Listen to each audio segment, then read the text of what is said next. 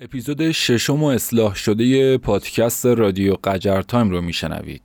پس از کش و قوس‌های فراوان و مشکلات متعدد، قجر تایم سایتی رو اندازی کرد و سعی شده که پایگاه مجازی خودش رو از اینستاگرام و تلگرام به یک سایت رسمی تغییر بده. امیدوارم دوری و عدم فعالیت ثابت و بدون نظم ما رو بخشیده باشید و بدونید که فقط و فقط دو عامل جلوگیر ما بودن و هستن. اول بودجه، دوم امکانات. اما با حمایت و همراهی شما رفقا، هر طور که شده سعی میکنیم خودمون رو اصلاح کنیم و ارتقا بدیم تا بلکه بیش از پیش موفقیت‌های چشمگیری به دست بیاریم. همچنین با استفاده از سایت قجر تایم میتونید هرچه راحت‌تر به هر دو پادکست ما دسترسی داشته باشید و آدرس دیگر اپ‌های پادگیر از ما رو هم به دست بیارید و استفاده کنید. امیدوارم که از این تغییر و تحول استقبال و حمایت کنید تا هر چه زودتر برگردیم به روال سابق جهت تولید محتوا. سپاسگزارم.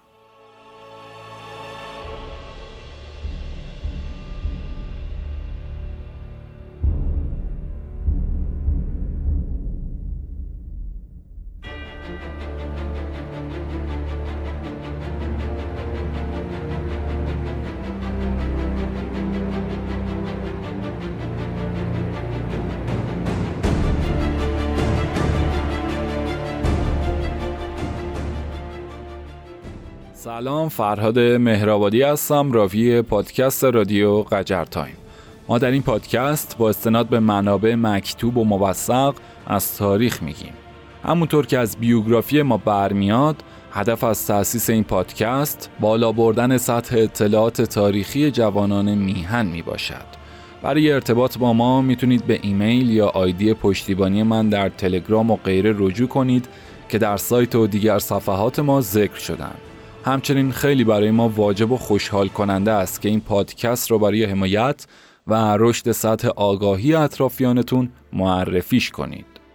روز شمار این اپیزود مطالب و مواردی هستن که ذکر میکنم: دادگاه تفتیش عقاید اسپانیا و تعطیلیش، سرنوشت مارتین لوتر کینگ مبارز آمریکایی، پاتریس لومونبا مبارز آفریقایی، خدمات و عملکردهای فوق‌العاده بنجامین فرانکلین و جک لندن، کشف قله اورست و فتح اون، خالد اسلامبولی و خیابون جنجالی تهران، آرزوی محمد علی جمالزاده برای ملت ایران و کوتاه از محمد قاضی، نویسنده کرد ایرانی که با توجه به خاطرات تلخ و شیرینش سخنی از ایران و حاکمانش به قلم آورده.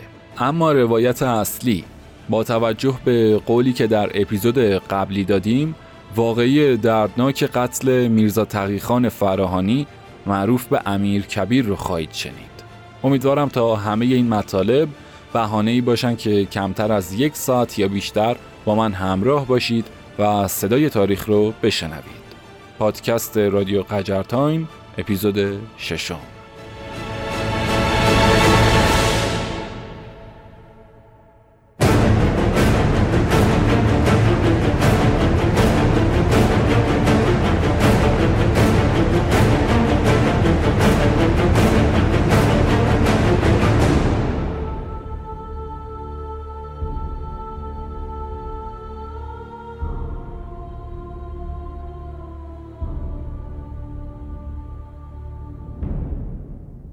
شمار با تعطیلی دادگاه مخوف تفتیش عقاید در اسپانیا به دستور ناپلئون بناپارت در هفدهم ژانویه هزار و هشتصد و هشت میلادی شروع میشه.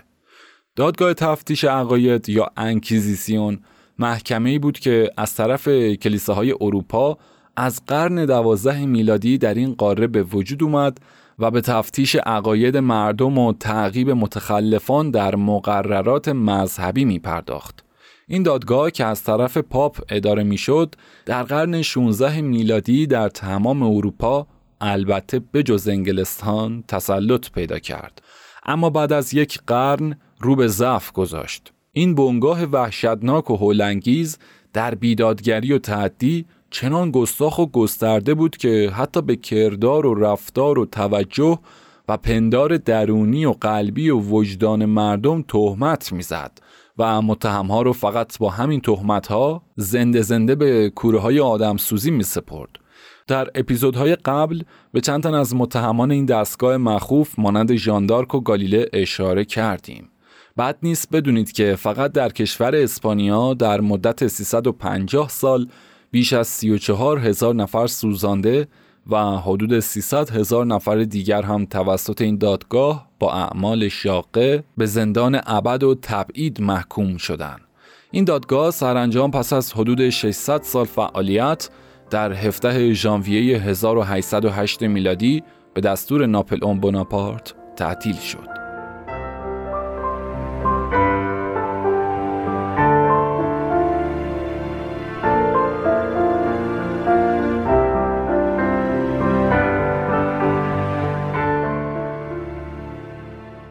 زادروز مارتین لوتر کینگ در پانزده ژانویه هزار و نهصد و بیست و نه میلادی. مارتین لوتر کینگ سیاه‌پوست مبارز آمریکایی در پانزده ژانویه هزار و نهصد و بیست و نه میلادی به دنیا آمد.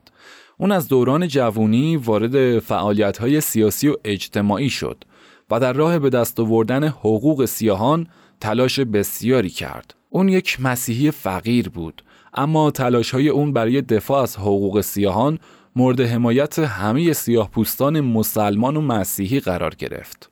لوتر کینگ مهاتما گاندی یعنی رهبر استقلال طلب هند رو پیشوای خودش قرار داد. در سال هزار و نهصد و پنجاه و شش میلادی وقتی که یک زن سیاه‌پوست حاضر نشده بود در اتوبوس جای خودش رو به یک زن سفیدپوست بده و اون زن سیاه‌پوست رو به همین دلیل از اتوبوس انداختن بیرون، مارتین لوتر کینگ استفاده سیاهان از اتوبوس رو در سراسر آمریکای شمالی تحریم کرد و این تحریم توسط دوازده میلیون سیاه‌پوست آمریکایی رعایت شد تا اینکه در اواخر همین سال دادگاه عالی ایالات متحده تبعیض بین سفید و سیاه رو در کشور ممنوع اعلام کرد. مارتین در سال هزار و نهصد و شصت و سه میلادی یک جنبش عظیم صد هزار نفری هم در پایتخت آمریکا تدارک دید. اون در سال هزار و نهصد و شصت و چهار میلادی به سبب مبارزات صلح‌آمیز و بدون خشونت خودش موفق به دریافت جایزه صلح نوبل شد. اما در چهارم آوریل هزار و نهصد و شصت و هشت میلادی به ضرب گلوله یک سفیدپوست نژادپرست از اعضای فرقه تروریستی کوکلکس کلان در سی و پنج سالگی به قتل رسید.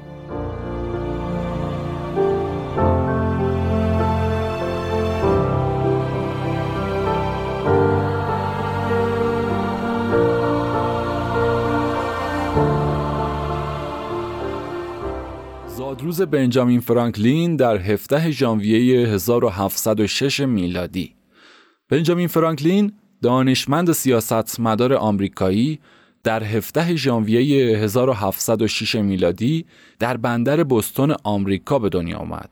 اون در ابتدا دو سال به مدرسه رفت و در این دو سال شاگرد خوبی شناخته نشد.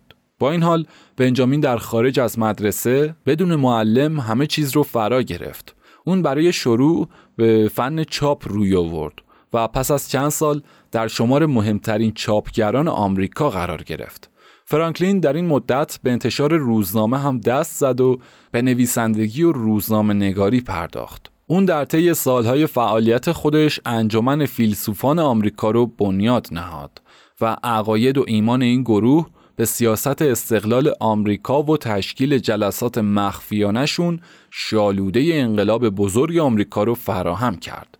همچنین اولین اداره آتش‌نشانی در فیلادلفیا، اولین پستخونه در آمریکا و دانشگاه پنسیلوانیا رو هم تأسیس کرد. فرانکلین در جنگ‌های استقلال طلبانه مردم آمریکا علیه استعمار انگلیس وارد عرصه مبارزات سیاسی شد و نقش مهمی هم ایفا کرد. اون تنها کسیه که در چهار کار مهم و سرنوشت‌ساز ایالات متحده دخیل بوده و در به ثمر رسیدن اونها تلاش کرده: اعلام استقلال ایالات متحده آمریکا، امضای پیمان صلح با انگلستان، امضای پیمان اتحاد با فرانسه و امضای قانون اساسی آمریکا. در این زمان فرانکلین یگانه فرد آمریکایی بود که در دوران استعمار اروپا شهرت فراگیری داشت. اون در کنار فعالیت‌های سیاسی از امور علمی هم غافل نبود و در آزمایشگاهی که برای خودش ساخت به کشف و اختراعات مهمی نائل شد. اون برای اولین بار فهمید که برق نوعی جریان هست و جریان برق جریانی از انرژی می باشد. هیچ دانشمندی در زمان فرانکلین به اندازه اون از برق اطلاع نداشت. اون موفق شد که باتری برق بسازه و انواع برق رو به کنترل در بیاره. فرانکلین همچنین برقگیر رو برای جلوگیری از خرابی‌های صاعقه اختراع کرد و از خسارات صاعقه هم جلوگیری کرد. فرانکلین موقعی که چشماش ضعیف شد، ذره‌بین و عینک دقیق مخصوصی رو اختراع کرد و اسبابی رو برای آوردن کتاب از قفسه‌های بالایی ساخت که امروزه در کتابخونه‌ها ازشون استفاده میشه. فرانکلین کلیه تحقیقات و اکتشافات خودش در باب الکتریسیته رو در کتابی جمع‌آوری کرد که به عنوان پرتیراژترین کتاب علمی نیمه قرن هجدهم میلادی شناخته شد. فرانکلین مردی دانشمند، متفکر، سیاستمدار، نیکوکار و ماجراجو بود و در راه خدمات اجتماعی فعالیت‌های زیادی کرد. موفقیت‌های علمی و سیاسی فرانکلین همه از این شعار و اعتقاد فلسفی سرچشمه می‌گرفت که هر انسانی برای اون به جهان میاد تا زندگی رو برای هم نوعان خودش آسان‌تر کنه. بنجامین فرانکلین سرانجام در هفدهم آوریل هزار و هفتصد و نود میلادی در هشتاد و چهار سالگی درگذشت. یاد این مرد بزرگ گرامی.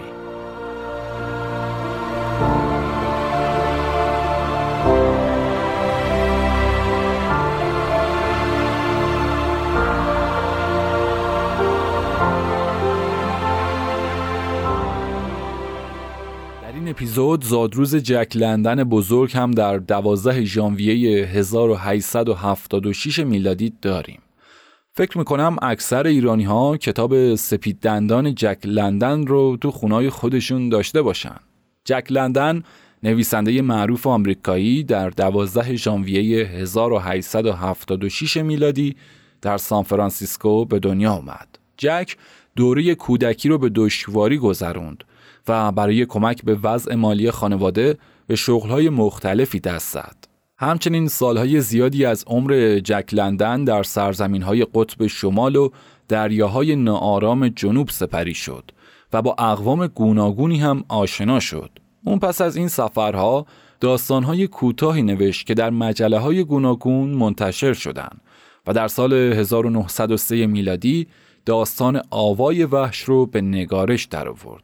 لندن در سالهای بعد داستانهای دیگه‌ای هم نوشت و به شهرت رسید. اینطور که پیداست لندن اکثر صحنه‌هایی رو که در کتاب‌های خودش به تصویر کشیده ظاهراً با چشم خودش دیده و با برخی از قهرمان‌های داستان‌ها آشنا بوده.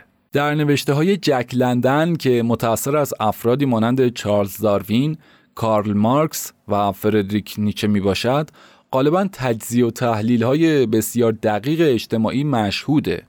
شهرت این نویسنده بزرگ در اروپا و قاره‌های دیگه بسیار زیاده و هر ساله ترجمه‌های فراوانی از آثارش در اغلب کشورهای جهان چاپ و در تیراژ بسیار بالایی منتشر میشن. همه آثار جک لندن مبتنی بر فلسفه خاصیه که در اون مبارزه دائمی بشر رو برای رهایی از فقر و بینوایی نشون میده. جک لندن مدافع مستمندان و بینوایان و طرفدار اصل زندگی مرفه برای همه است. عصیان بر ضد جامعه و بر ضد عقاید باطل و خرافی در همه آثار اون به چشم میخوره. اون به جز توانایی استادی در هنر نقل، نهاد خودش رو در وجود قهرمانانش قرار داده و اون هم شور زندگی، حسن نیت، جوانمردی، بردباری و اصالت در مبارزه و تمایل به بخشایش هست. کمتر کسی در بین نویسندگان آمریکایی از چنین پیروزی و محبوبیت عام و مداوم در داخل و خارج از کشور برخوردار بوده. اثرهای عشق به زندگی، انسانهای توحیدست، ندای جنگل و سپید دندان از مشهورترین رمانهای اونه.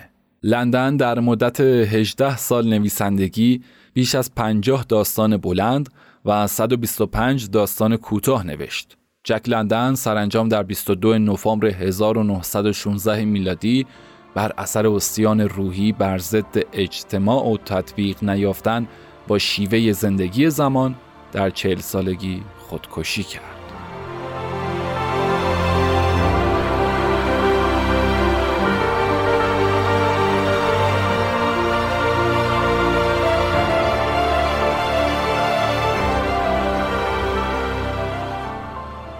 مختصر و مفید از سالروز قتل پاتریس لومونبا، مبارز بزرگ آفریقایی و بانی استقلال کنگو در هفدهم ژانویه هزار و نهصد و شصت و یک میلادی. پاتریس لومونبا، مبارز معروف آفریقایی و بانی استقلال کنگو، در دوم ژانویه هزار و نهصد و بیست و پنج میلادی به دنیا آمد. اون پس از اتمام تحصیلات متوسطه در اداره پست مشغول به کار شد و بعد از اون تحصیلات عالی خودش رو در رشته حقوق به پایان رسوند. لومونبا در نهضت آزادی آفریقا عامل اصلی استقلال کشورش یعنی کنگو بود. اون در سال هزار و نهصد و پنجاه و هشت میلادی به عضویت دائمی کنفرانس مردم سراسر آفریقا در اومد و به ریاست نهضت ملی کنگو و استقلال کنگو از بلژیک انتخاب شد. لومونبا در سال هزار و نهصد و شصت میلادی پس از تأسیس جمهوری دموکراتیک کنگو به مقام نخست وزیری و وزارت دفاع منصوب شد. اما کمی پس از استقلال نظامیان سر به شورش برداشتن و یکی از ایالات کنگو رو مستقل اعلام کردند. اون برای جلوگیری از این شورش‌ها دست به دامان سازمان ملل شد، اما چون از این امر نتیجه به دست نیاورد خودش وارد عمل شد و نیروهای نظامی کنگو رو به جنگ با نیروهای شورشی اعزام کرد. در پی این اقدام که مخالف با نظرات رئیس جمهور کنگو بود، لومونبا از سوی رئیس جمهور وقت از سمت‌هاش برکنار شد و پس از یک سلسله تحولات سیاسی توسط نظامیان در محل اقامتش تحت نظر گرفته شد. لومونبا پس از مدتی موفق به فرار شد. با این حال اون پس از چندی به اتهام نقض امنیت ملی توسط نیروهای دولتی دستگیر و تحویل نیروهای شورشی به رهبری موئیز چومبه شد. پاتریس لومونبا سرانجام در هفدهم ژانویه هزار و نهصد و شصت و یک میلادی به همراه جمعی از یارانش توسط عوامل چومبه پس از شکنجه های بسیار تیرباران شد. انتشار خبر کشته شدن لومونبا موجی از اعتراضات مردمی کنگو و دیگر کشورهای آفریقایی رو به دنبال داشت. گفته میشه که پاتریس لومونبا توسط موئیز چومبه رهبر شورشیان کنگو در خمره اسید انداخته شد تا هیچ اثری از اون باقی نمونه.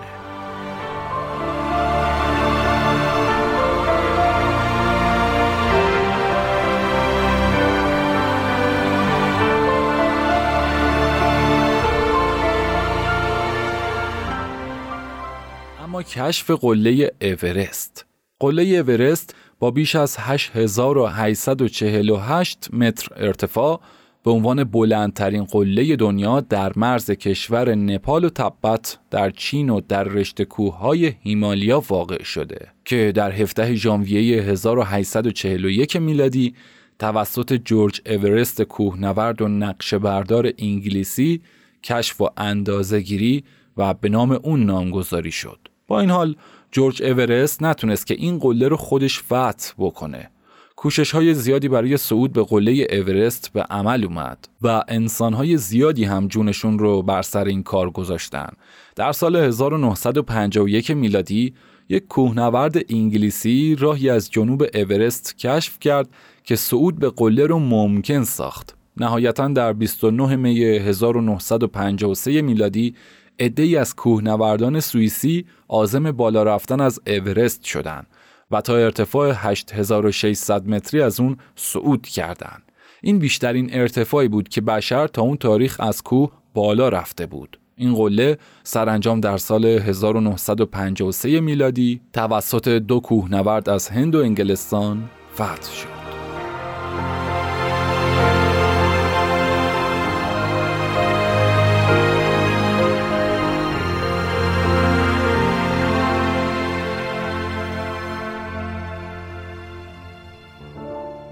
اما روز شمار آخر میلادی که حواشی زیادی هم داشته و داره. خالد اسلامبولی متولد نوزدهم ژانویه هزار و نهصد و پنجاه و پنج میلادی. چقدر از ایشون و نتیجه افکار هولناکش میدونید؟ اون یک افسر مصری و عضو گروه جهاد اسلامی مصر بود که به همراه تنی چند از همفکراش در روز یکم اکتبر هزار و نهصد و هشتاد و یک میلادی انور سادات یعنی رئیس جمهور مصر رو به قتل رسوند. خالد اسلامبولی به همراه سه تن از عاملان ترور دستگیر و روانی زندان شدند. اون انگیزه خودش از قتل انور سادات رو بستن پیمان صلح بین مصر و اسرائیل موسوم به پیمان کمپ دیوید اعلام کرد. اما خب داستان پیمان کمپ دیوید چی بود؟ پس از جنگ شش روزه اتحادیه عرب و اسرائیل که منجر به از دست رفتن بخش‌های وسیع از فلسطین و سرزمین‌های عربی شد، در اکتبر هزار و نهصد و هفتاد و سه میلادی انور سادات یعنی رئیس جمهور وقت مصر برای بازپس گرفتن صحرای سینا از اسرائیل و جبران شکست‌های گذشته اعراب جنگ تازه‌ای را علیه اسرائیل آغاز کرد. اما علیرغم موفقیت‌های اولیه به دلیل کمک‌های آمریکا به اسرائیل این جنگ به سود اسرائیل به پایان رسید. انور سادات این دفعه از طریق صلح و آشتی با اسرائیل بر اومد و در نوامبر هزار و نهصد و هفتاد و هفت میلادی با یک سفر غیرمنتظره به اورشلیم و سخنرانی در پارلمان اسرائیل باب مذاکرات رو گشود. این ابتکار صلح سادات در دنیای عرب با خشم و نفرت تلقی شد و به اخراج مصر از اتحادیه عرب انجامید.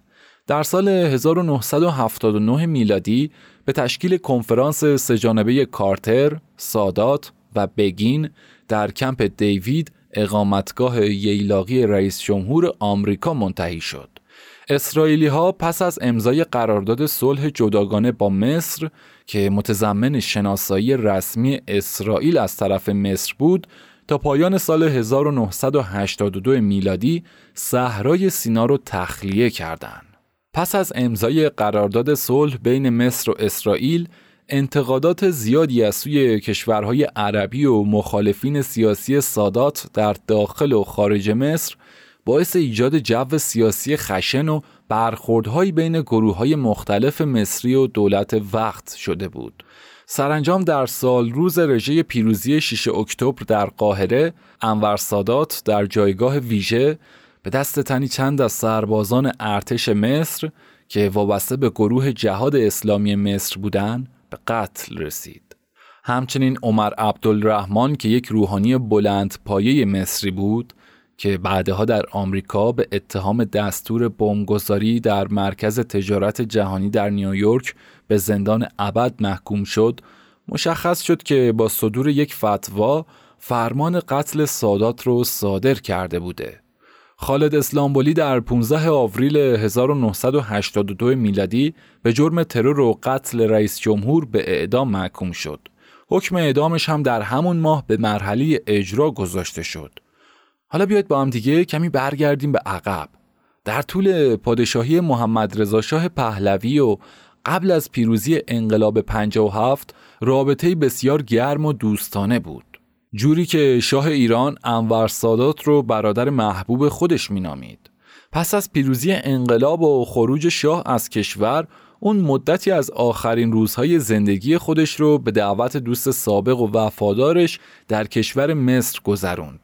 پس از درگذشت محمد رضا شاه پهلوی، انور سادات با دعوت از مردم مصر برای ادای احترام به شاه، جنازه اون رو با تشریفات کامل نظامی و رسمی در مسجد الرفاعی که مهمترین مسجد کشور مصر دفن کرد. پناه دادن به محمد رضا شاه پهلوی در کنار صلح مصر و اسرائیل باعث قطع کامل روابط سیاسی تهران و قاهره پس از به قدرت رسیدن نظام جمهوری اسلامی ایران شد. انور سادات آیت الله خمینی رو یک دیوانه نامسلمان و دشمن مصالح ایران خوند و مخالفت خودش رو با جمهوری تازه تأسیس وقت اسلامی به روشنی بیان کرد. سید روح الله خمینی هم انور سادات رو خائن به اسلام و مسلمین و آرمان فلسطین دونست. ترور انور سادات و اعدام خالد اسلامبولی فرصت مناسبی برای تهران فراهم کرد تا به بهانه پذیرایی سادات از شاه ایران و امضای پیمان صلح با اسرائیل نام خیابون وزراء در تهران رو به نام شهید خالد اسلامبولی تغییر بده. دنیای سیاست دنیای فراز و فروده. در دوران حسنی مبارک در مصر اون با روی کار اومدن محمد خاتمی که سیاست خارجی خودش رو بر تنش زدایی با جهان استوار کرده بود فرصتی رقم خورد که پس از بیست و شش سال این دو رهبر در دسامبر دو هزار و سه میلادی در ژنو با همدیگه دیدار کنن. بعد از اون محمد مرسی یعنی رئیس جمهور اسلامگرای مصر هم برای تحویل دادن ریاست جنبش عدم تعهد به ایران سفری پنج ساعته داشت. در همین راستا اجلاس سازمان همکاری اسلامی در مصر هم بهانه‌ای شد تا محمود احمدی نژاد یک سفر سه روزه به مصر داشته باشه. جالب اینه که بدونیم چنین دیدارهایی در سطح مقامات ارشد دو کشور در شرایطی صورت گرفت که دو کشور در وضعیت قطع روابط سیاسی به سر می بردن و از این رو روابط دو کشور از طریق دفاتر حفاظت منافع اداره می شد و شاید هم همچنان می شه چون دقیقاً نمی دونم. بدیهیه که در این بین منافع کلانی از جمله منافع اقتصادی، تجاری، فرهنگی و سیاسی به دلیل فقدان روابط بین دو کشور مهم منطقه تاکنون برباد رفته. اما در این بین مصر فقط به یک دلیل ساده از برقراری رابطه با تهران امتناع کرده و اون دلیل هم چیزی نیست جز این درخواست که نام خیابونی که منقش به نام یک تروریست هست پاک بشه.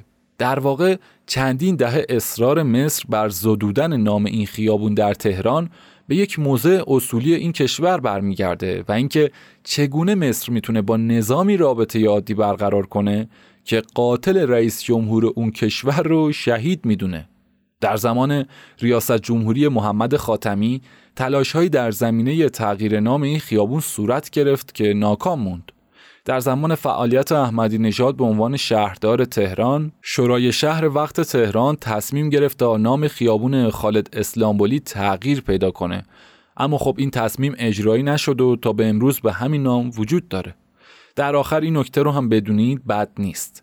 سازمان تروریستی جهاد اسلامی مصر از متحدین القاعده و طالبان بود.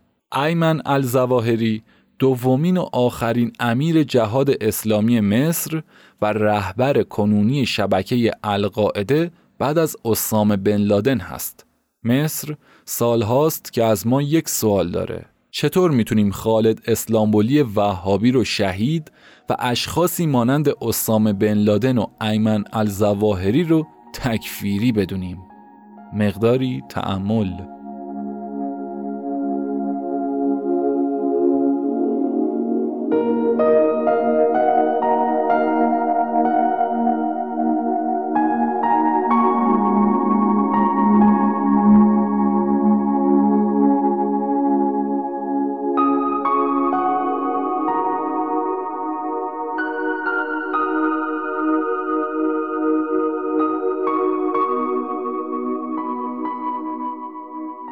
کوتاه و مفید از روز شمار شمسی این هفته.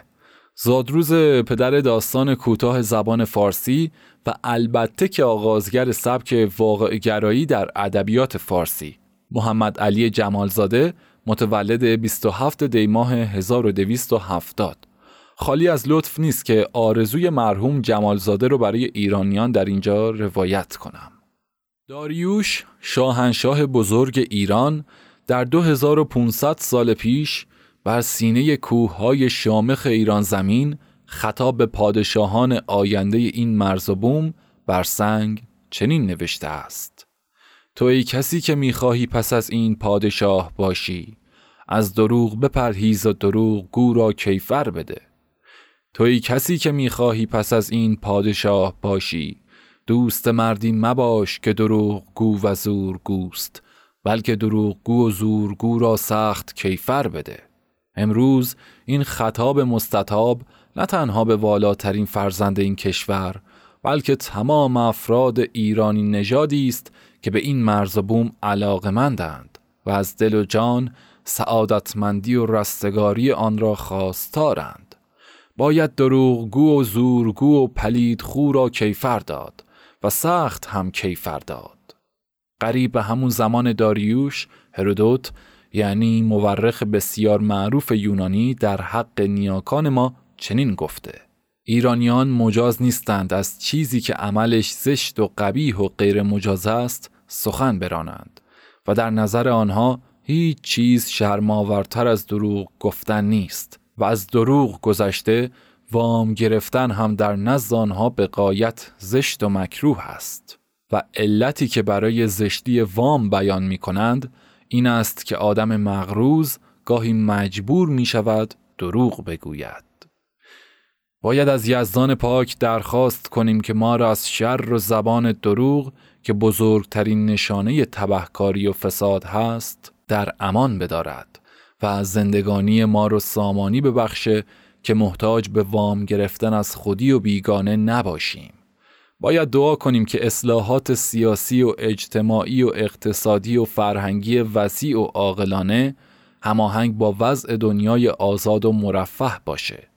روزگار ما ایرانیان رفته رفته چنان تغییر کنه و دگرگون بشه که باز حتی دشمنان ما مانند مورخ یونانی دو هزار و چهارصد سال پیش با همین زبان و با همین لحن تعظیم و تکریم در حق خودمون و فرزندان و فرزندان فرزندانمون با احترام و تمجید سخن برانند و بگویند ایرانیان به دستور پیامبر بزرگ ایرانی زرتشت عمل می کنند.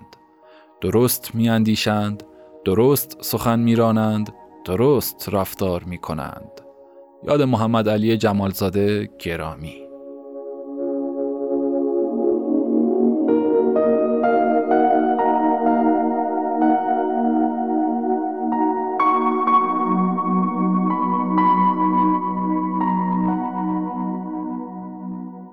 سال روز درگذشت محمد قاضی در بیست و چهارم دی ماه هزار و سیصد و هفتاد و شش، مترجم برجسته کرد ایرانی.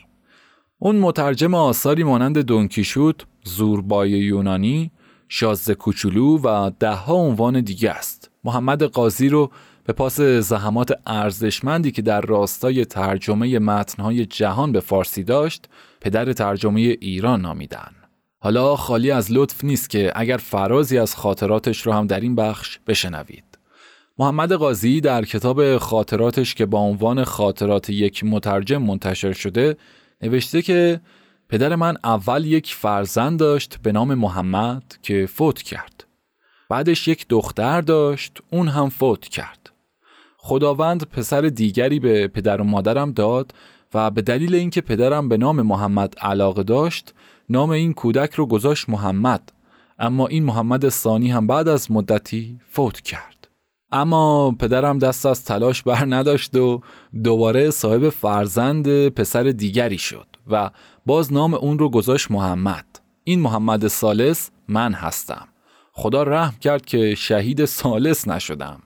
در بخش دیگری هم یک حکایت قابل تأملی داره که میگه در پنجمین سالی که به استخدام سازمان برنامه و بودجه در اومده بودم، دولت وقت تصمیم گرفت که برای خانوارها کوپن ارزاق صادر کنه. جنگ جهانی به پایان رسیده بود، اما کمبود ارزاق و فقر در کشور هنوز هم شدت داشت. من به همراه یک کارمند مأمور شدم تا در ناحیه طالقان آمارگیری کنم و لیست ساکنان همه دهات رو به ثبت برسونم. در یک روستا کدخدا طبق وظیفش ما رو همراهی میکرد. به یک امامزادهی رسیدیم با بنایی کوچک و گنبدی سبز رنگ که مورد احترام اهالی بود و یک چشمه باصفا به صورت دریاچهی به وسعت صد متر مربع مقابل امامزاده به چشم میخورد. ایستادیم جلوی چشمه که دیدم داخل آب چشمه ماهیهای درشت و سرحالی شنا میکنن. ماهی کپور اینقدر زیاد بود که ضمن شنا به همدیگه برخورد میکردن.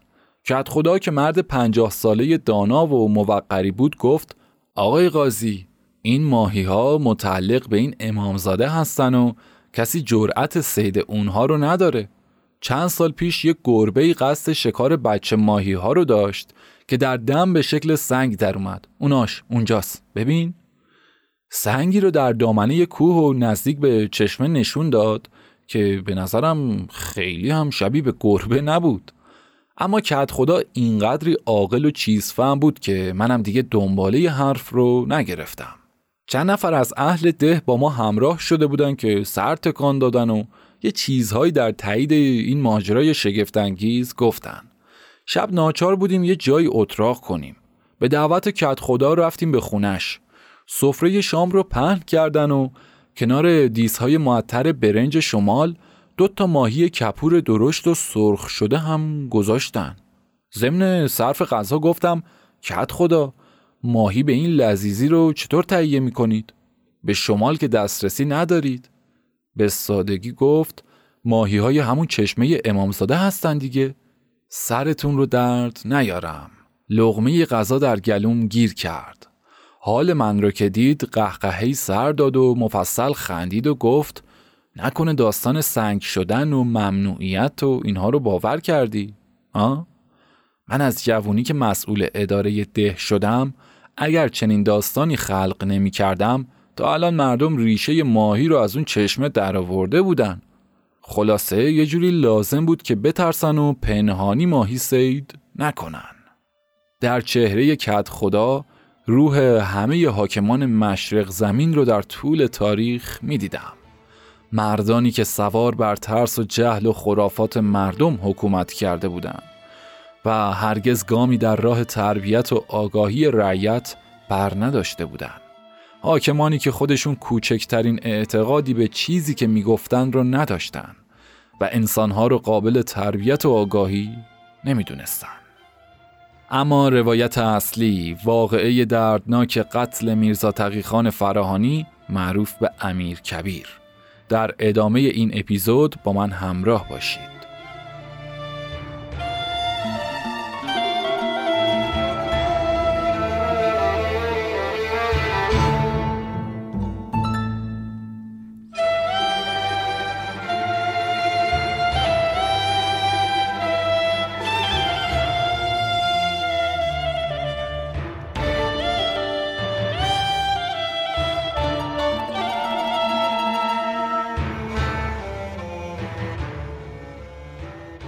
در اپیزود قبلی یک قولی به شما داده بودیم که نگاهی داشته باشیم به واقعه قتل امیرکبیر.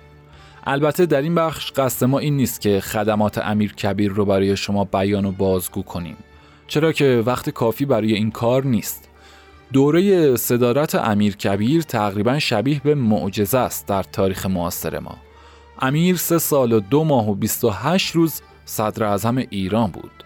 قبل از اینکه بخوام روایت کنم یاد نامه‌های ناصرالدین شاه و امیرکبیر افتادم. تقریباً همه نامه‌های امیر در دوره صدارت به شاه با جمله کار زیاد است به پایان رسیده.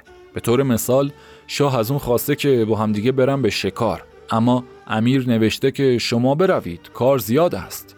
شاهزاده عزتالدوله یعنی همسر امیرکبیر نقل میکنه که این مرد با یک تیکه چوبی روی زمین نقشه ایران قبل از عهدنامه ترکمنچای رو میکشید و از ساعتها اشک میریخت. بگذریم و به واقعه قتل ناجوانمردانه میرزا تقیخان امیرکبیر بپردازیم.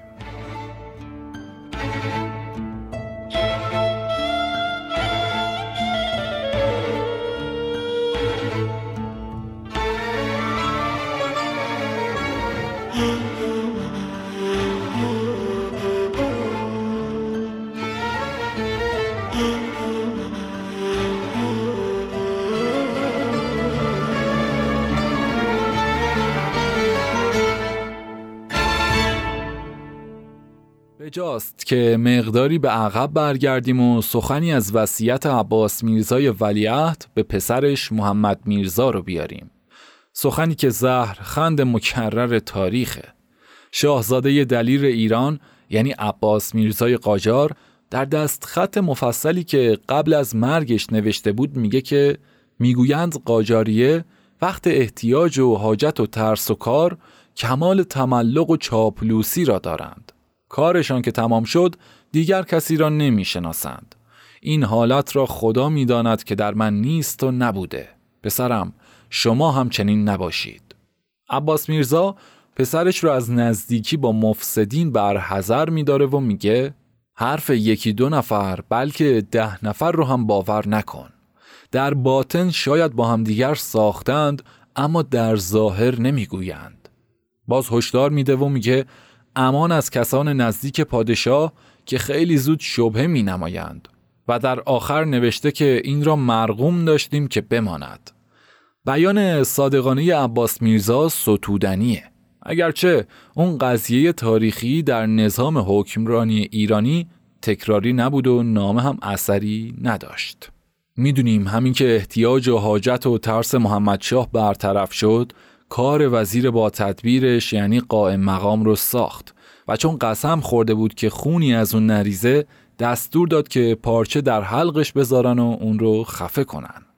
حالا نوبت میرزا تقیخان امیر نظام بود و البته سست پیمانی ناصرالدین شاه. شاه رو دشمنان امیر محاصره کرده بودن. عوامل اصلی توطئه بنابر اسنادی موجود عبارت بودن از مهد علیا، میرزا آقاخان نوری، پسردایی‌های شاه از جمله شیرخان عین‌الملک، ایلخان طایفه قاجار و سردار محمد حسن خان ایروانی یعنی داماد محمدشاه.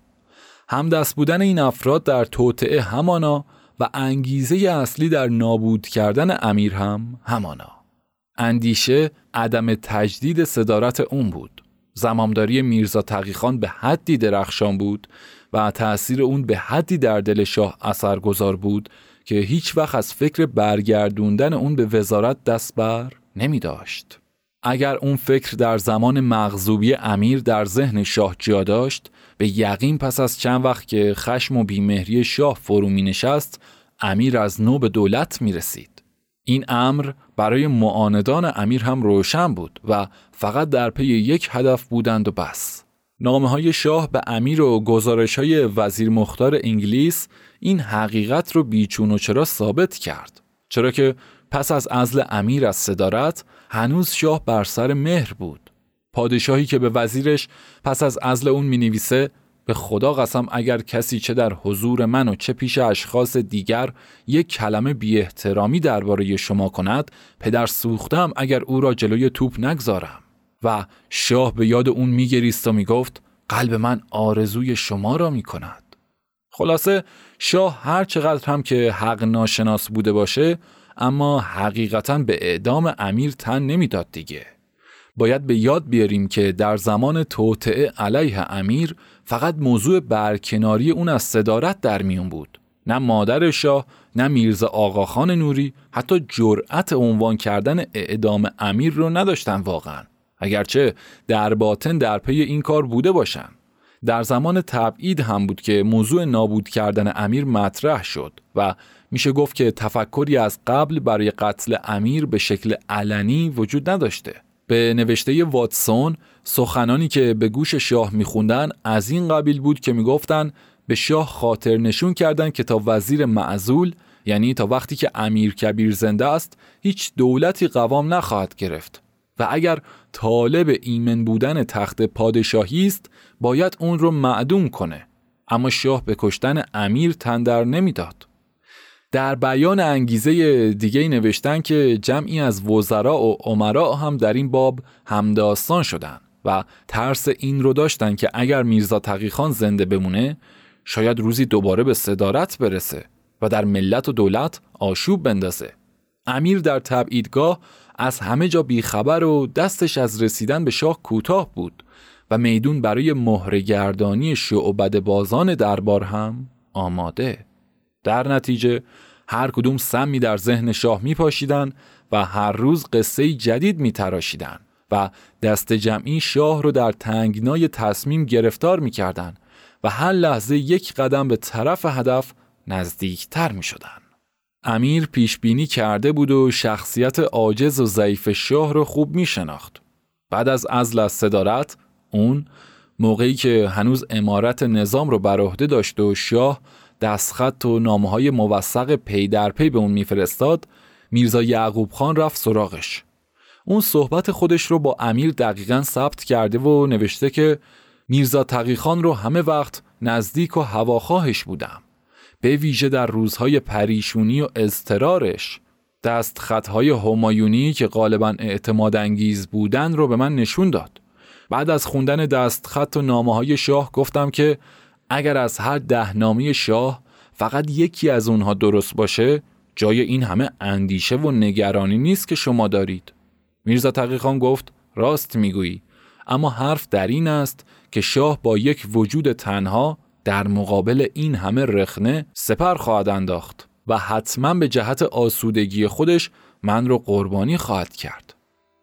سرانجام فرمان شاه بر اعدام امیر صادر شد. حاجی علی خان پیش خدمت خاصه فراشباشی دربار سپهر اقتدار مأمور است که به فین کاشان رفته میرزا تقیخان فراهانی را راحت نماید و در انجام این مأموریت بین الاقران مفتخر و به مراهم خسروانی مستظهر بوده باشد.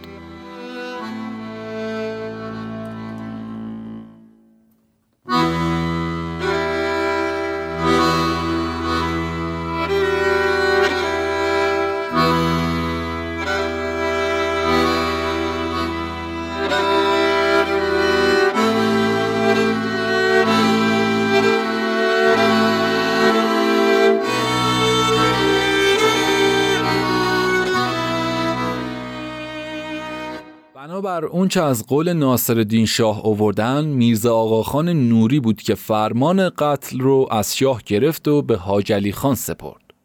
مخبر السلطنه نوشته که از غلام حسین خان صاحب اختیار شنیدم که ناصرالدین شاه گفته بوده به قتل امیر راضی نبودم. میرزا آقاخان حقه بازی کرد و دست خط رو از من گرفت. دست خط دیگری فرستادم که میرزا علی خان نره، اما گفت رفته و بهانه آورده. رفقا، تا اینجا یه حکایت رو گوشه ذهنتون داشته باشید و دقت کنید که این بی‌معرفت‌ها چه شوق و اشتیاقی برای قتل امیرکبیر داشتن. نوشتن که چون فرمان به دست حاج علی خان رسید، شب رو در خونه خودش نگذروند و رفت به منزل پسرش عبدالعلی خان ادیب الملک. سحرگاه با میرزا احمد، یعنی با نوکر مخصوصش، و همراه با علی خان، یعنی با نایب فراشخونه که میرغضب بود، سه نفری به طور چاپاری و به سرعت روانه کاشان شدن. اینکه فراش باشی اون شب رو تو خونه خودش نمونده از این بابت بود که مبادا شاه پشیمان بشه و فرمان رو فسخ بکنه.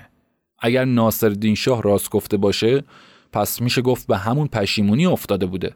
حالا حقیقت خیلی بر ما روشن نیست، اما اونچه که به یقین میدونیم اینه که به هر حال بیشک فراشباشی در حلقه بدخواهان امیر بوده و همچنین با میرزا آقاخان نوری هم همپیمان و همسوگند بوده و کشتن امیر رو در کارنامه خدمتش به میرزا آقاخان نوری ثبت کرده.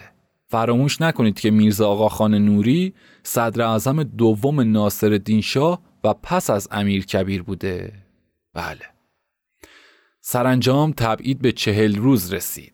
جنایت بزرگ تاریخ روز جمعه هفده ربیع الاول هزار و دویست و شصت و هشت برابر با ده ژانویه هزار و هشتصد و پنجاه و دو میلادی و مصادف با بیست دی ماه هزار و دویست و سی در حمام کاخ فین کاشان صورت گرفت. معتبرترین گزارش از چگونگی قتل امیرکبیر، گزارش دکتر اعلم‌الدوله، یعنی پزشک مخصوص شاهزاده عزتالدوله همسر امیر هست.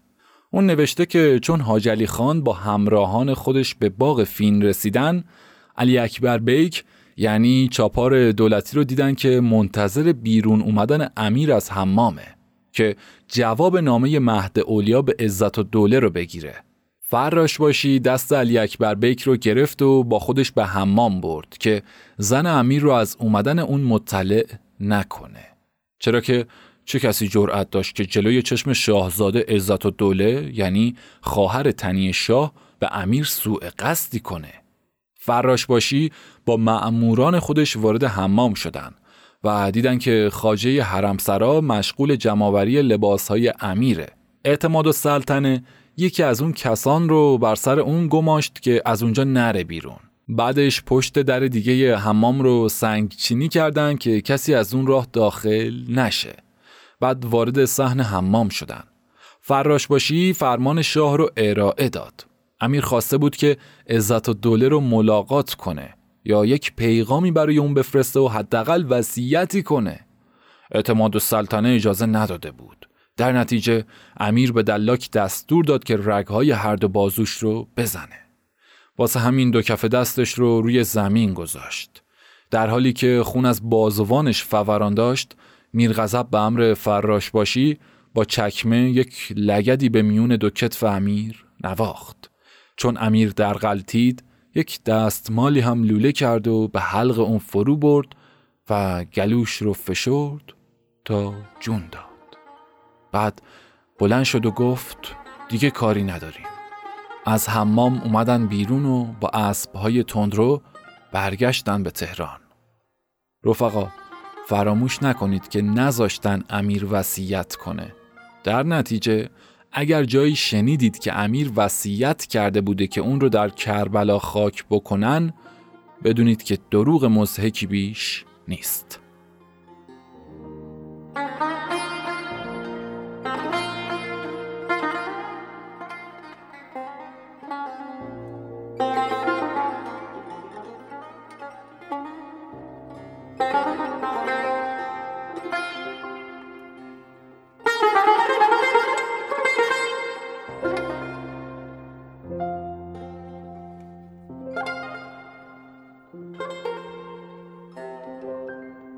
حالا بد نیست همینجا مقداری از رفتار بزرگوارانه شاهزاده عزتالدوله رو هم روایت کنم. خوی و منش این شاهزاده خانم زیبای هجده ساله هیچ شباهتی به اخلاق مادر افسونگرش یعنی مهد علیا و برادر درموندش ناصرالدین شاه نداشت. از آغاز تباهی کار امیر سپر بلای اون بود و تا دم آخر در وفاداری پایدار موند. برخلاف میل شاه و مهد علیا با امیر به تبعیدگاه رفت. قبل از این هم در همه جا همراه اون بود و از شوهرش جدا نمی شد. وزیر مختار انگلیس ضمن شرح ستایش آمیزی راجع به عزتالدوله نوشته که برای اینکه مبادا شوهرش رو مسموم کنن، هرچی غذا می آوردن اول خودش می خورد. ثبات اراده و خوی استواری که در همه مدت نشون داد، شاید از کمتر زن ایرانی دیده شده باشه. ریشارخان هم نوشته که در ایام تبعید غیر از تخم مرغ یا غذاهای دیگه‌ای که به اونها اطمینان داشته باشن چیز دیگری نمی‌خوردن. همچنین واتسون هم نوشته که تا حدی که تاریخ ثبت کرده هیچ شاهزاده خانم پرورش یافته‌ای در دربارهای مسیحی اروپا نیست که بیشتر از عزتالدوله محبت و فداکاری نسبت به شوهر واژگونبختش نشون داده باشه. اما اما چون امیر قربانی شد، دشمنان به مراد دل خودشون رسیدن. به قول اعتماد السلطنه، میرزا آقاخان نوری، صدر اعظم ناصرالدین شاه و کارداران مملکت بدون تشویش خاطر مشغول به کار شدند.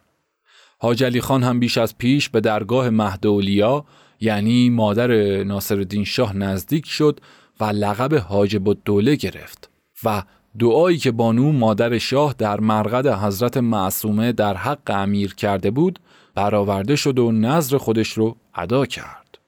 بعد از اون جنایت هم در هر مورد دشمنی خودشون رو نسبت به امیر ابراز می‌کردن. برای مثال مادر شاه از اون به نام‌های پدرسگ و بچه آشپز یاد می‌کنه. حاج علی خان اون رو مردکه می‌خونه و میرزا آقاخان نوری معروف به اعتمادالدوله به شاه چنین می‌نویسه: بحمدالله که میرزا تقیخان غیر مرحوم به درک واصل شد. خدا جان این چاکر و جمیع اولاد آدم و عالم را فدای یک جمله دستخط مبارک سرکار اقدس شهریاری بنماید. این بنده میرزا تقیخان نیست که خود زوری داشته باشد و هوایی. زور و تسلط چاکر اعتبار شاه است. جواب همه اونها رو رابرت کرزن میده که میرزا تقیخان رو به خوبی میشناخت. میرزا تقیخان متهم به هیچ گناهی نبود. شاه با کشتن خیانتکارانه اون یکی از شریفترین و پاکدامنترین مردان ایران رو به تحریک رسواترین و فرومایه‌ترین و کثیفترین افراد ایران معدوم ساخت. همچنین این نکته هم تأسف برانگیزه که دولت نخواست مردم از حقیقت جنایت کاشان آگاه بشن. یک هفته بعد از کشتن میرزا تقیخان خبری سرتاسر دروغ در روزنامه‌ای که خود امیر بانی اون بود انتشار داده شد که امیر به خط خودش کاغذ نوشته که به شدت ناخوش هست و قبول مداوا نمی‌کنه و هیچ طبیبی رو بر خودش راه نمیده. سرانجام نوشتن که مریضی اون شدت پیدا کرد و دست و پاش ورم کرد و نهایتاً درگذشت. میرزا آقاخان نوری حتی در یک نامه رسمی که در همون ماه جنایت به میرزا محمد حسین صدر یعنی مصلحتگزار پترزبورگ نوشته بود، مکارانه گفته که بیچاره میرزا تقیخان امیرنظام سابق در فین کاشان به ناخوشی سینه پهلو وفات کرد و مرحوم شد. خدا بیامرزد. توف بر این دنیا و این عمرهای او و سلام. حقیقتاً مضمون نوشته اون روزنامه بیشتر به اطلاعیه حکومت‌های پلیسی میمونه که امروزه هم در ایران خیلی از این موارد رو میبینیم. بدن مرده امیر رو روز بعد از قتل به گورستان پشت مشهد در شهر کاشان بردن و در کنار گور حاج سید محمد تقی نامی به خاک سپردن. چند ماه بعد عزتالدوله خبری شنید که عده‌ای از بدخواهان نیت نبش قبر و توهین به پیکر امیر رو دارن. نعش شوهرش رو از کاشان به کربلا فرستاد. امیر در اتاقی که در اون به طرف صحن امامزاده باز میشه در دل خاک جای گرفت. پسرش میرزا احمد خان امیرزاده ساعدالملک و برادرش میرزا حسن خان وزیر نظام هم در جوار اون مدفون هستن. حالا که امیر به قتل رسیده، نوبت غمخواری سفارتخونه ها و اعتراض رسمی دولت ها و بدگویی روزنامه های فرنگستان فرا رسیده بود. واتسون نوشته که فاجعه اعدام میرزا تقیخان نفرت فوق‌العاده شدید همه اروپا رو علیه دولت ایران برانگیخت. شاه و صدراعظم به ناگزیر اعتراضها و نکوهش‌های خشمالود دولت‌های خارجی رو علیه حکم قتلی که در کاشان اجرا شده بود میشنیدن. دوره افسوس چه زود فرا رسید. شش روز پس از اعدام امیرکبیر در همون نامه‌ای که وزیر مختار انگلیس گزارش اون جنایت رو نوشته میگه که مرگ امیرنظام مایه دلسوزی بسیار شدیدی شده. قدرت فکرش، وطن پرستیش و شوق اون به سعادت ایران ستایش همه رو جلب کرده است. واتسون نوشته که زمان ندامت زود فرا رسید. شاه و بیشتر مردم پی بردن که مرگ امیر برای کشورشون جبران ناپذیر است، اما دیر بود. معروف است که شاه از اندوه خود سال روز مرگ میرزا تقیخان را روزه میگیرد و عزادار است. دکتر پولاک اتریشی پزشک مخصوص ناصرالدین شاه هم نوشته که بعدها که به شاه نزدیک شدم چنان استنباط کردم که از سخن گفتن درباره امیر و اشاره به اون پرهیز میکنه. فقط یک بار از من پرسید آیا هرگز راجع به امیرنظام چیزی شنیده ای؟ پاسخ مبهمی دادم. همین اندازه گفت که آدم محکمی بود و فوراً مطلب رو عوض کرد و سخن دیگری به میون آورد. گلد اسمیت که خودش به فین کاشان رفته نوشته که تأثیر شاه بر قتل فجیع میرزا تقیخان بسیار شدید است و اثر اون همیشه بر جای خواهد موند. پس از اون واقعه شاه دیگه هیچ وقت پاش رو به فین نذاشت و بهانه می آورد که کاشان شهری پرگرد و خاک. فرجام اون مرد کاردان و استوار نقشه پیشرفت ایران رو به سرنوشت نامعلومی دچار کرد. اما باید گفت که راستی و درستی میرزا تقیخان چنان تأثیری در طبقه عامه مردم باقی گذاشته که تا امروز هم بر مرگش افسوس میخورن و نامش رو به ستایش میبرن. اما ملت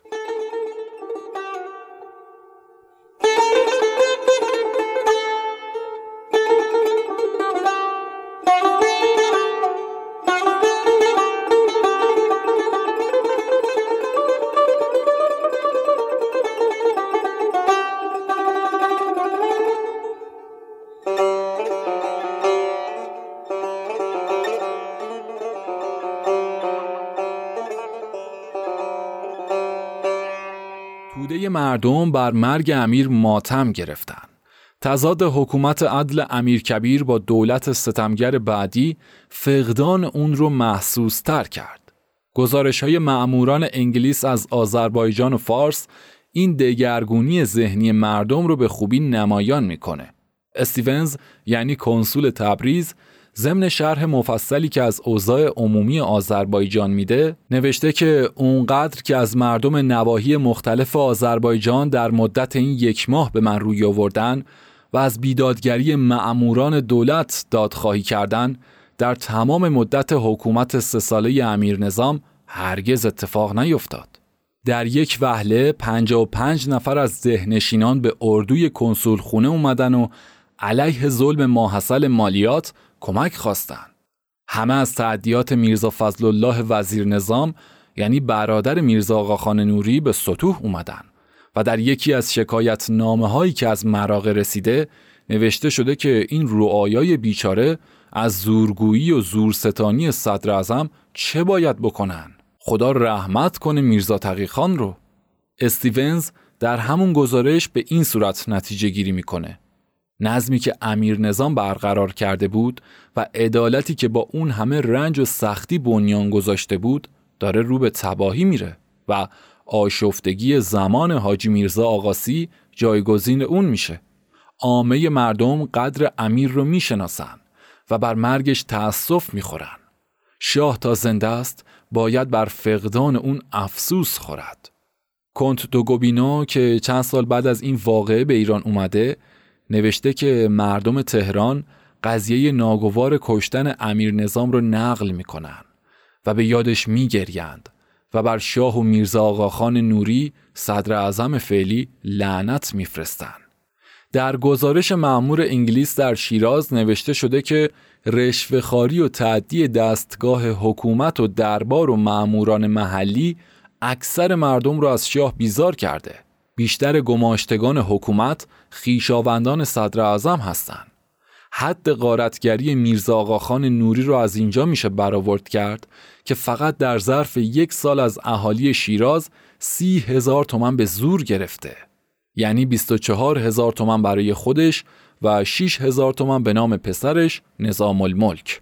علاوه بر اون بستگان میرزا آقاخان که خودشون به تنهایی لشکری رو میسازن هر کدوم برای خودشون سهمی بردن. شاهزاده فرمان فرمای فارس که وضعیت رو چنان دید از مقام خودش استعفا داد. البته البته که یک بخش عجیب دیگری هم وجود داره.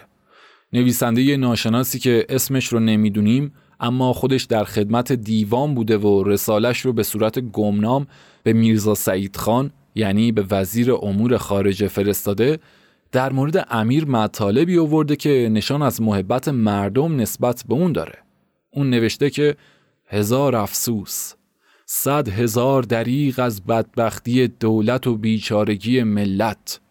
خداوند تبارک و تعالی به جهت معالجه این مملکت بیمار طبیب حاذق و حکیمی هوشیار و فاضل و بزرگواری که همه تن مغز و خرد بود را برانگیخت، اما به هوسات جاهلانه و به خواهش‌های زنانه خونش ریخته شد.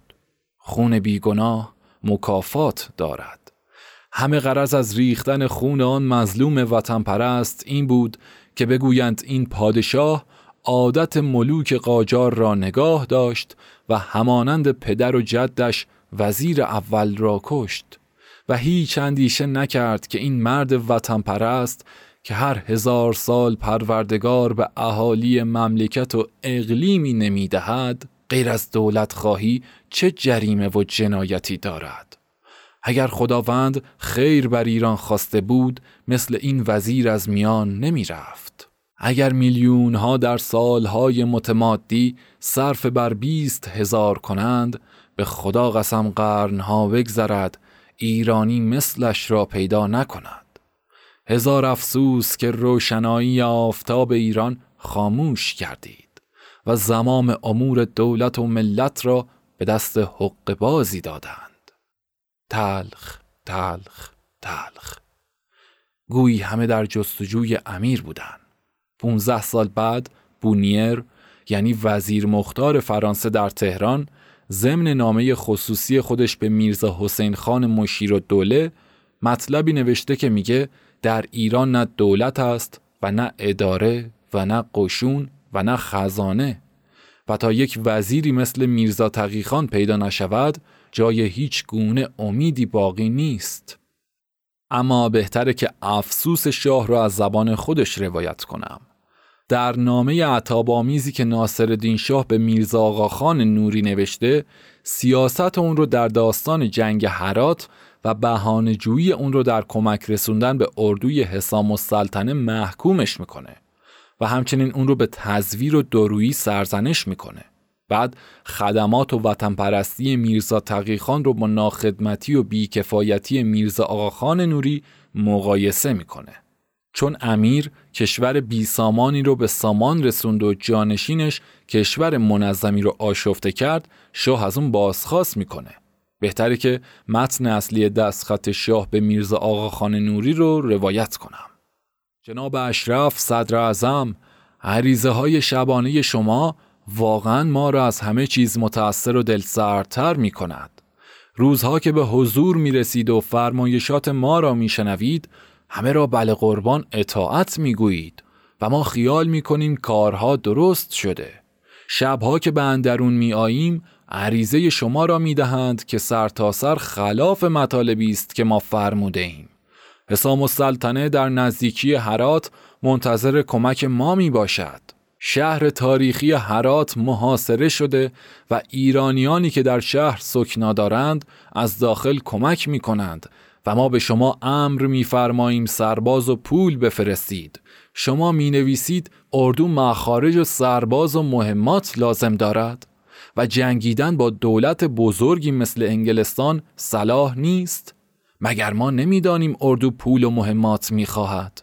پس دولت سرباز و مالیات از مردم برای چه روزی می گیرد؟ این مهماتی که از قدیم بود و در زمان امیرکبیر تدارک شده در کجا مصرف شده است؟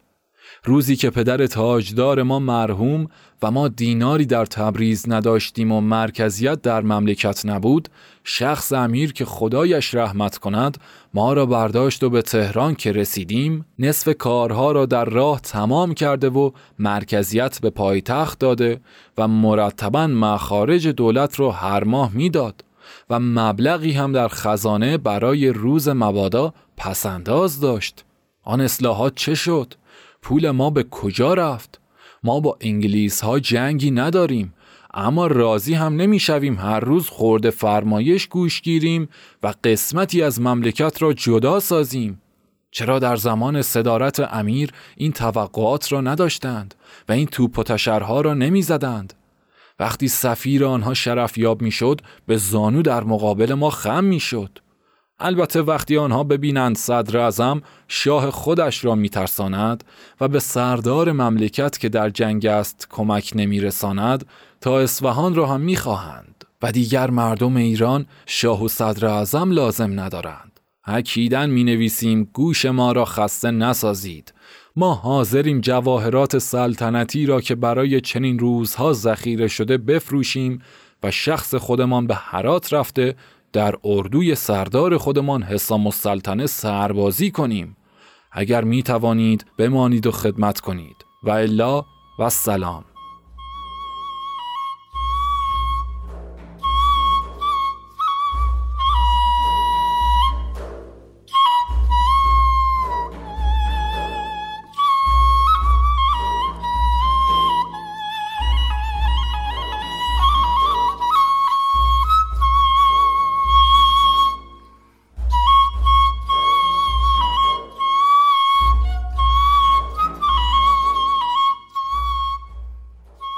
اما در قضاوت تاریخ باید بگم که در ادوار اخیر تاریخ ایران ما میرزا آقاخان نوری دزدترین دزدان، رسواترین رسوایان و خائنترین خائنان است. حالا در آینده چه کسی این مقام عالی رو از اون برباید نمیدونیم. ناصرالدین شاه در جای دیگه‌ای کشتن امیر رو خطای دوره جوانی میشمرد و پس از چهل سال سلطنت هنوز هم بر اون افسوس می‌خورد. آصف الدوله یعنی حاکم خراسان بود که ضمن نامه شکایت آمیزی به شاه نوشته که هر جسارتی کردم محض دولت خواهی بوده. اگر همه چاکران اینقدر راست و دولت خواه بودند، ایران به صورت حالیه نبود. دستخط شاه در حاشیه اینه که نوشته آصف الدوله ما حالا تازه کار نیستیم که از بعضی عرایض و حرفهای نوکری دولتخواه چون شما رنجش حاصل کنیم. میدانیم که همه از روی صحت و شفقت دولت و نظم مملکت است.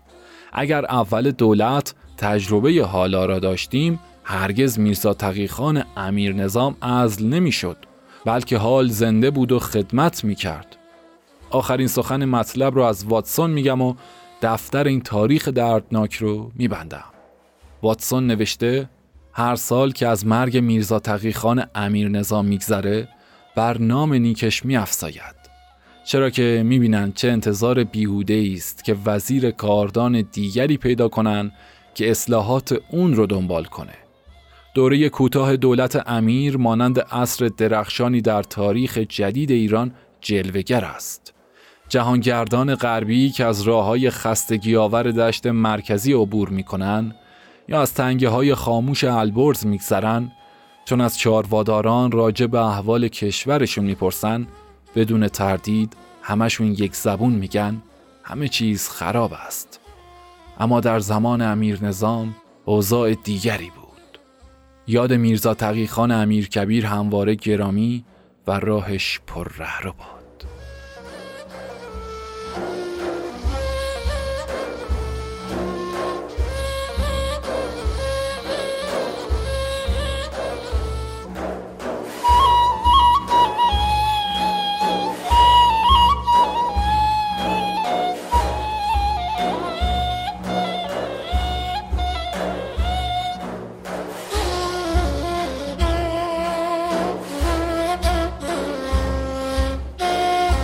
سخن پایانی اپیزود ششم به پایان رسید.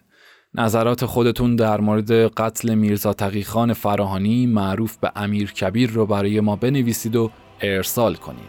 برای اطلاع از روند تولید محتوا به علاوه استفاده از دیگر مطالب قجر تایم در سایت و اینستاگرام و تلگرام و غیره حضور داشته باشید و با معرفی صفحات ما به نزدیکانتون لطفاً حمایت از ما رو فراموش نکنید.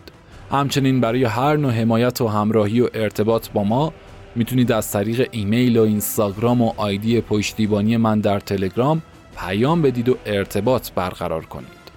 بسیار سپاسگزارم که تا پایان این اپیزود با من همراه بودید و صدای تاریخ رو شنیدید.